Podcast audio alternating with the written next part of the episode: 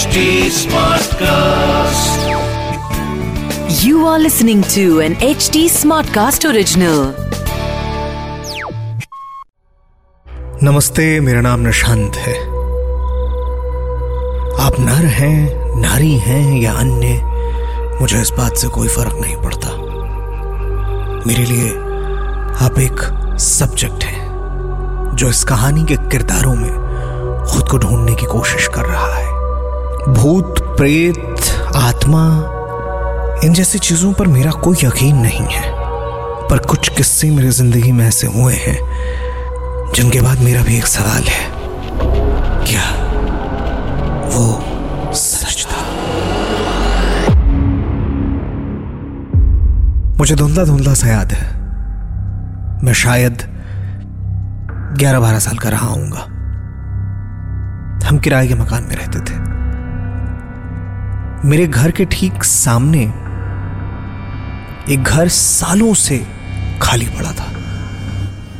चूँकि मैं बाहर वाले कमरे में सोता था तो कई बार ऐसा मन होता था कि आप अपनी खिड़की खोलें और बाहर का नज़ारा आपको खूबसूरत नज़र आए।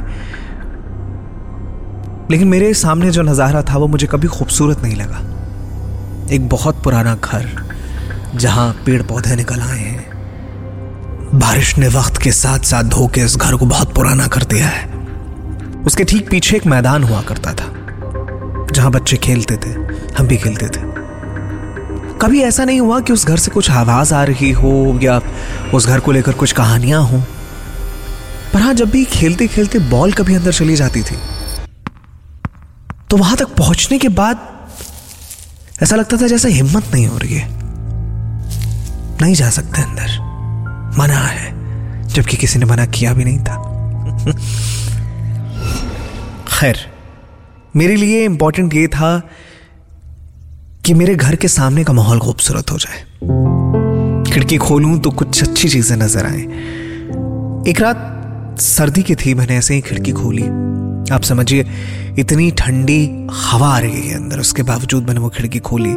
इसलिए क्योंकि हमेशा वो खिड़की बंद ही रहती थी, कभी खोलने का मन नहीं होता था। पर उस रोज एक मन सा किया कि खिड़की खोलता हूँ। और खिड़की खोलने के कुछ ही देर बाद एक बड़ा सा ट्रक वहाँ आकर रुकता है। उससे सीढ़ियाँ निकल रही हैं पेंट ब्रशेस हैं, कारीगर हैं बड़े बड़े ड्राम में पेंट आए हुए हैं। एक खुशी जैसी महसूस हुई कि शायद इस घर को वापस से ठीक किया जा रहा है, क्योंकि यहाँ कोई रहने आने वाला है। और इस उम्मीद में मैंने वो खिड़की एक मुस्कान लिए बंद कर दी आराम से सो गया। चार पाँच दिन, आप ज़्यादा कह सकते हैं, दस बारह दिन तो लगभग काम चलता रहा उस मकान में। वो एकदम नया मकान हो गया। अब किसी के आने से पहले ही मेरे लिए मेरी खिड़की के सामने का नज़ारा खूबसूरत हो गया था। कुछ दिन बीते और फिर एक दिन वहाँ एक परिवार रहने के लिए आया। हस्बैंड वाइफ और तीन बच्चियाँ। सबसे छोटी वाली का नाम पीहू था। बाकी दोनों का नाम इसलिए कभी याद नहीं आया क्योंकि आसपास मोहल्ले की जितनी औरतें हैं, वो छोटे शहरों में आज भी ऐसा है कि या तो आपको आपके बच्चे के नाम से बुलाती हैं, या फिर आप जिस शहर से आती हैं, जैसे दिल्ली से हैं तो दिल्ली वाली, रांची से हैं तो रांची वाली तो लोग उन्हें पीहू की मम्मी बुलाते थे, और इसीलिए मुझे वो नाम हमेशा याद था। बहुत हंसता खेलता परिवार था। बहुत खुशी थी उस परिवार में। छोटे वाली बिटिया सबकी लाडली थी तो बहुत प्यार मिलता था।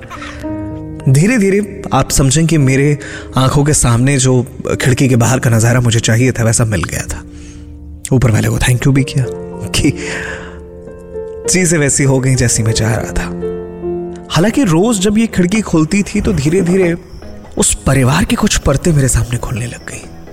उस घर से दाखिल होती हुई आवाज़ मेरी खिड़की से मेरे अंदर तक आती थी। ऐसा मालूम होता था कि जैसे आधी रात में कोई खामखा इतना तेज म्यूज़िक क्यों चलाता है? क्या वजह है इसकी? बाद में पता चला कि वो पति अपनी पत्नी पर हाथ उठाता था, उसे भला बुरा कहता था और मोहल्ले वाले ना सुने, इसलिए वो म्यूज़िक तेज कर देता था। बहुत दिनों के बाद ये बात समझ में आई कि लड़ाई की असली वजह थी एक बेटा। तीनों बेटियाँ थी, उस आदमी को बेटे की ख्वाहिश थी। खैर, वक्त के साथ ये चीज़ें ऐसे ही चलती रहीं।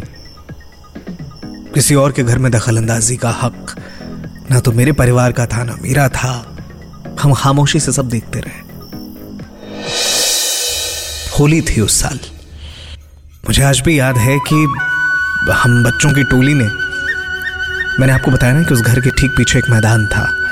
वहाँ हमने सबसे बड़ी होलिका बनी की ऐसा तय किया था। आसपास के मोहल्ले के बच्चों के साथ कंपटीशन होता था। तो होलिका से ठीक पहले हम अलग अलग जगहों से टायर, लकड़ियाँ वगैरह वगैरह सब कुछ इंतज़ाम करके लाए थे। बच्चों में बहुत खुशी थी। और यकीनन हमने होलिका बाकी मोहल्ले के जितने बच्चे थे, उन सबसे बहुत ऊँची बनाई थी।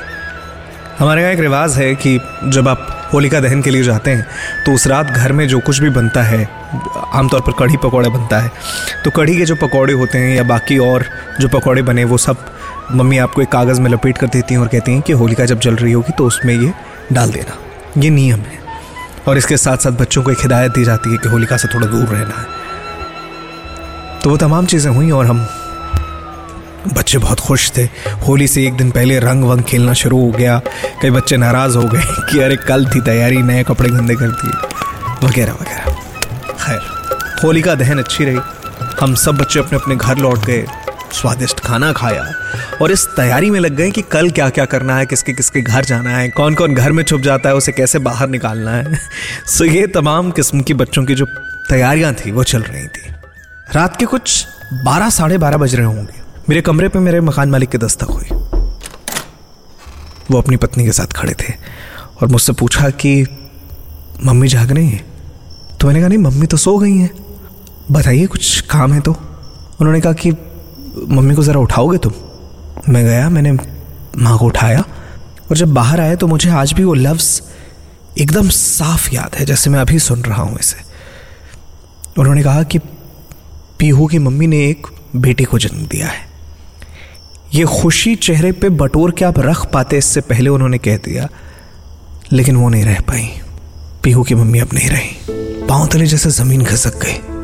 उन तीन बच्चों को हर रोज खेलते, कूदते, आप देखते हैं। छोटी वाली बच्ची पीहू तो बहुत छोटी है अभी। माँ नहीं रही। उस रात खिड़की खोलने का मन नहीं हुआ। मैं छत पर आया अपनी, और एक टक उस घर को देख रहा था मैं। वो अंदर जो रोना था, जो चीखना था, वो ऐसा था कि जैसे आपको अंदर से तोड़ कर रख देगा। उस घर के ठीक पीछे जलती होलिका में ऐसा लग रहा था कि इस बार ये घर भी जल गया है। उस साल हमारे यहाँ होली नहीं मनाई गई।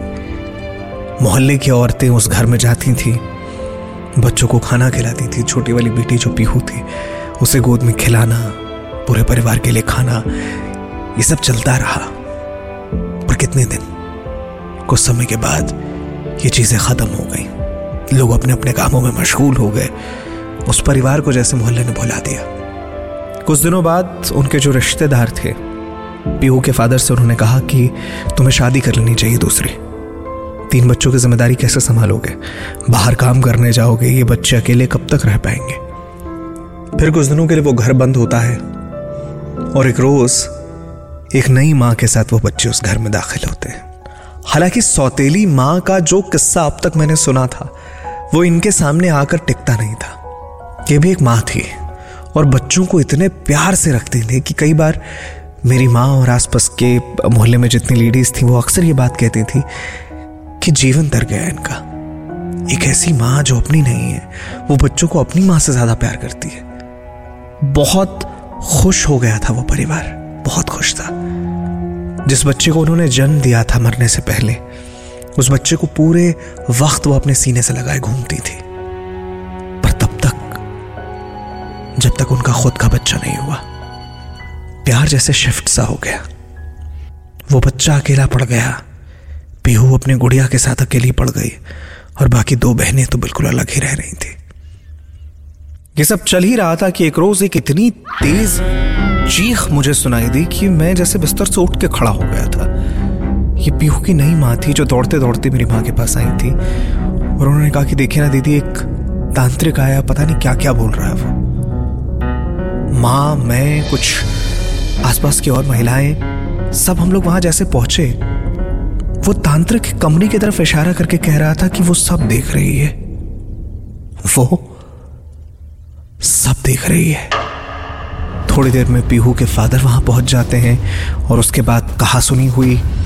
लिटरली उन्होंने मार के वहाँ से तांत्रिक को भगा दिया। तांत्रिक तो चला गया, लेकिन वो बात वहीं रह गई कि वो सब देख रही है। क्या कर रही हो तुम उसके बच्चे के साथ? वो सब देख रही है।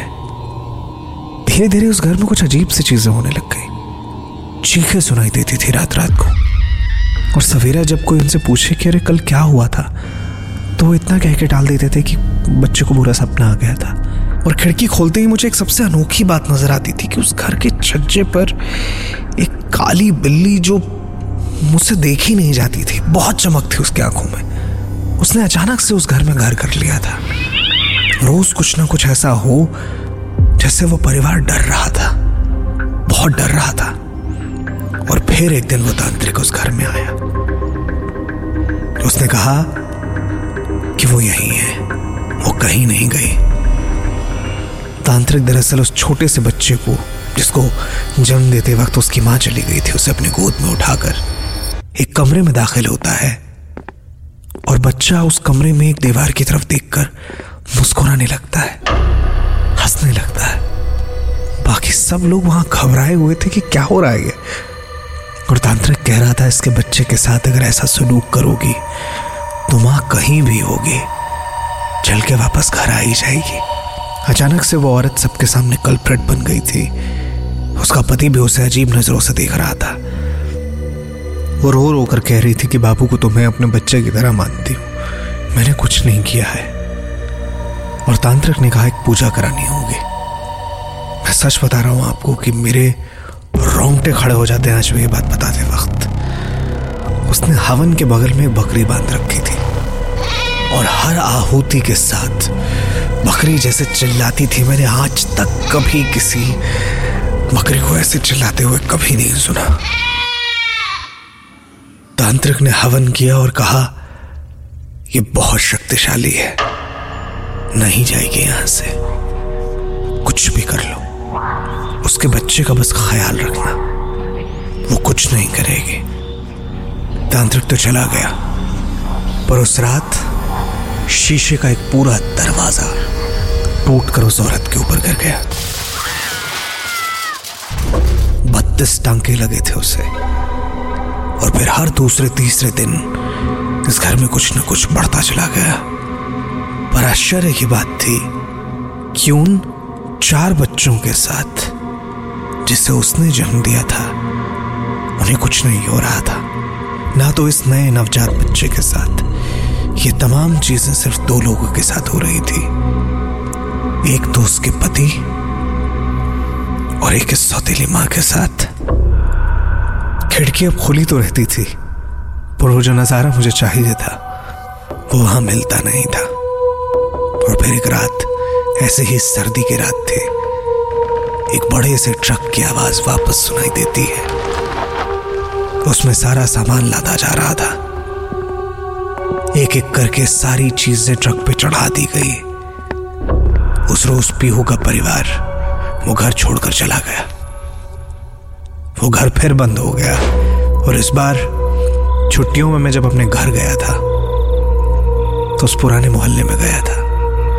आसपास सब बदल गया है। पर वो घर आज भी वैसे ही है। पहले से और ज़्यादा बदतर, पहले से और ज़्यादा काला, और ज़्यादा डरावना नज़र आ रहा था।